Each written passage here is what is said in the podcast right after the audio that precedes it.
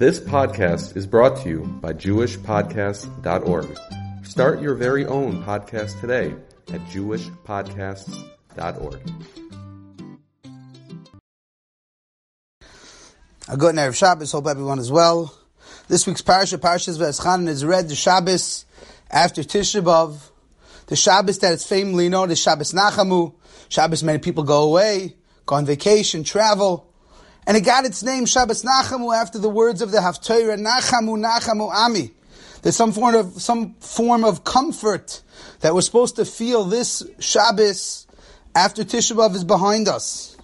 But not only is this Shabbos, Shabbos Nachamu, it also coincides with Tu B'Av, the 15th day of the month of Av, which the Gemara tells us was one of the greatest Yom Tovim in Jewish history, one of the happiest days and also became one of the days misugal, one of the days designated for boys and girls to look for shidduchim and to try to find marriages and to build homes. And the obvious question we need to ask ourselves is what exactly is the great joy, the great simcha of Tu B'Av? And perhaps even more important, what is the great simcha of Shabbos Nachamu? Where a few days after Tisha B'Av, has life gotten any better? Has anything changed? Have the dead come back to life? Have the sick been cured? No. We're still sitting here with no Beis Hamikdash, with sick people in hospitals, and if anything, it seems to be getting worse out there. COVID seems to have been getting much more severe. So what's the nechama? What are we comforted by? Because we don't have to have another Tisha B'Av. Because we don't have to think about Tisha B'Av for now almost 12 months. And now this Sunday we don't have to sit on the floor and read Kinnis. Instead we can go out and have a barbecue and eat fleishiks and hear a concert. That's the Nechama? What exactly is so special about this Shabbos that we're supposed to be comforted? The Navi tells us, Nachamu, Nachamu, Ami. Where's the comfort? Why the comfort? What should we be feeling this Shabbos? And I believe the answer to all of these questions is found in the Kriya in this week's Parsha. If we open the Chumash in this week's Parsha, Parshas V'eschanan, Moshe Rabbeinu is continuing his long drasha to the Bnei Yisrael. And this week's Parsha, he opens up first with a relatively personal experience. He tells the Jewish people how he davened so much, so desperately to be able to enter into Eretz Yisrael. His greatest joy was to become into Eretz Yisrael. And he tells the Jewish people, and I was denied. Hashem did not answer my tefillah. And then he goes on to tell the Jewish people about what's going to happen if you don't listen to the Torah and you don't listen to the mitzvahs. All the bad that's going to befall the Jewish people. And the actual Kriyas HaTorah that we read on Tisha B'Av morning, Kisayli Banim Uvnei Banim, is found in this week's Parsha. And then Moshe Rabbeinu basically warns the Jewish people what's going to happen to you. If you stray, if you don't keep Torah mitzvahs, if you don't follow my ways, bad things will happen. And then right after that, we find another chapter in the Chumash. The Torah tells us, then Moshe Rabbeinu went to set aside the three cities of the Arei Miklat. We all know the Arei Miklat are those special cities that protect someone who killed accidental. And all of the Farshim grapple with this question. Why is the Torah telling me right after Moshe Rabbeinu finished rebuking, educating, teaching, advising the Jewish people about how to live a Jewish life and what do you do if you're going to stray? Moshe Rabbeinu takes a break and says, everyone, you should know, okay, now I have to set aside three cities for the Ir Miklat. And the question's even stronger because we know the Ir Miklat didn't even start yet. It wasn't effective yet. These cities didn't have the power to protect anyone yet. So why was Moshe Rabbeinu so busy with these cities now? He's in the middle of giving a beautiful mussar shmuz. He's in the middle of educating, guiding, advising the Jewish people. And telling them what will happen if you don't behave and all the bad that will befall. And he takes a break, seemingly. And he decides to arrange the three cities that have absolutely no power at this time. And Moshe Rabbeinu will never even live to see the time when these cities will have the power. So why does he do this now? This is not my question. The Kli Yakar asked this question. The Kli Yakar gives a beautiful answer, and the Kli Yakar's answer is that Moshe Rabbeinu is teaching us all a lesson in life. That don't say, I'm not going to start a project because I can't finish the project. Says the Kli start the project, let the next generation finish it. But at least start the project. If you have something that comes your way, something essential, something important, something needed for Klal Yisrael, don't say, well, if I can't get it all done in my life, I'm not going to bother. No! You do your part and let Klal Yisrael do the rest. Let the next generation do the rest. Let your children, your grandchildren take over. But start. Don't pass up the opportunity by saying, well, I don't have enough time to get the project finished, so I'm not going to start. If people had that attitude, I guarantee you many Moisdos organizations and clients will not be built today. But people said, I don't care where it will end up, I'm going to start. That's the Kli Yakar's interpretation. I'd like to suggest my own answer to this question, and I believe it will connect to Shabbos Nachamu as well as Tu B'Av. What Moshe Rabbeinu was teaching the Jewish people is right after he tells us all the bad that will happen when we don't keep the Torah and the mitzvahs and all the negativity and the pain and the heartbreak. He's teaching us one important lesson. And the lesson is how do we find comfort in such a situation? How do we move on from tragedy? How do we move on from all the heart wrenching stories that we know of and have lived through? The answer is Moshe Rabbeinu said to himself, I'm thinking about the future. I'm going to build these three cities, not for now, but for the future. Because the answer to get out of the tzara is think about the future. Rebuild. Move on. Don't harp on the past. Don't get stuck in what happened. Think ahead. Move forward. Therefore, says Moshe Rabbeinu, right now I just told you what all the bad is going to happen, and I'm teaching you, and I'm guiding you, and I'm telling you. The answer to that question that we deal with all the time is where do we go from tragedy? The answer is we always go forward, not backwards. We think to ourselves, how can we rebuild? And therefore Moshe Rabbeinu focused on building these cities that will not take place now. They will not be effective till later. But Moshe Rabbeinu is teaching us build for the future. And this is the nechama of post Tisha We went through Tisha and we spoke and we talked and we felt tragedy after tragedy. Churban Bayis Rishon, Churban Bayis Sheni. We spoke about the Crusades. We spoke about the book burning of 1242. We spoke about the horrors of the Holocaust. We spoke about it all on Tisha and we felt it and we meant it. But where do we go from here? The answer is we've built towards the future. We don't look back. We look towards the future. What can we do to continue Klal Yisrael? Yes, the past is hard, it's painful. But the answer is not in the past, the answer is in the future. We always look to build and to rebuild. And the Nachamu Nachamu Ami is the look where we are today. After all that we've been through as a nation, as a small, tiny nation, look where we are today. We're rebuilt and we're continuing and we're learning and we're growing, and we have shuls and organizations and yeshivas. That's the greatest nechama. The fact that we went through a Tisha B'Av and we're still looking forward to future building. That's the greatest nechama.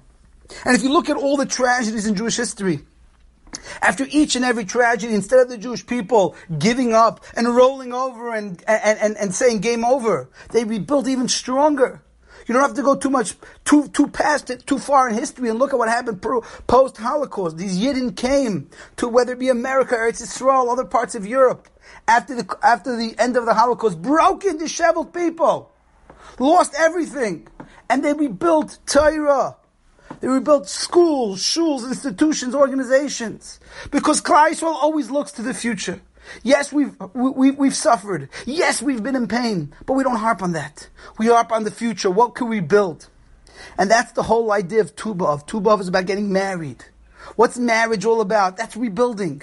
How do you continue a community? You have more people get married and have children in Hashem. That we continues the legacy of Klal Yisrael.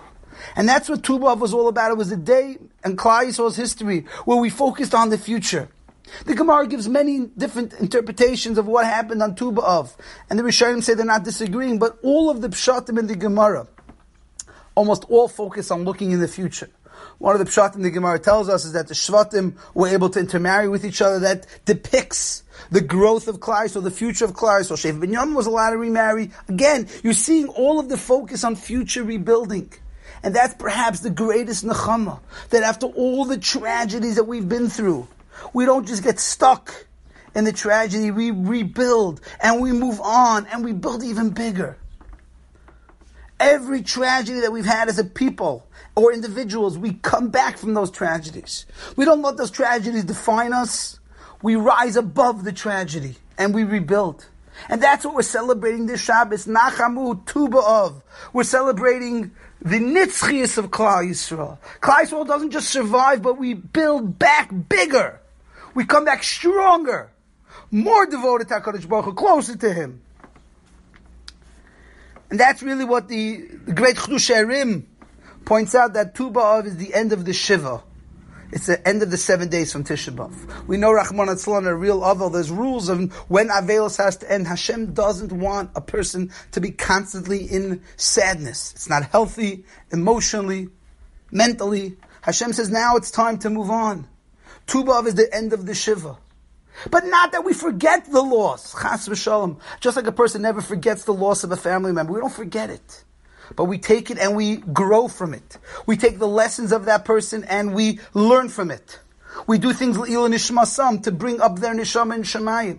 So we do, as we mentioned this on the kinnis, we don't leave Tisha B'Av, we take Tisha B'Av with us throughout the year. We remind ourselves of what we've been through and how we suffered and how we grow from it. How we rebuild from the sorrow. The great Yosef Oimetz, one of the Av Beis Dins, in Frankfurt in the end of the 17th century. He points out that after we get through the 10th day of Av, we change our entire attitude. He says we no longer focus on the Galus and the Churban, we focus on the Geula. And that's the turning point right now of Tu B'Av and Shabbos Nachamu. We're not focusing on the sadness and the pain. We did that already. Now we're focusing on the positivity. Now we're focusing on the rebuilding. Now we're focusing on how we can grow even bigger and better despite all the pain and suffering we've been through nationally and even individually. That's what makes this Shabbos so special. It's Nachamu Tu B'Av, it's the coming together of two great realizations that we rebuild bigger and better after tragedy. And there's one other lesson that we need for this Shabbos Nachamu, is that the Torah is telling us that when a person leaves a legacy, a person leaves a legacy in this world. That's not something to be saddened over. The Pasuk tells us that when Moshe Rabbeinu was complaining to Hashem, I want to come into Eretz Yisrael, Hashem tells him, Rav Loch, it's been enough. No more. And Rashi explains, what's it mean no more? Because I left, you already have Yeshua to take you over. And the Mefarshim explain what Hashem was telling Moshe Rabbeinu, Moshe, don't worry. You left a legacy, you left Yeshua. Yeshua will do everything you did. It's like you're doing it.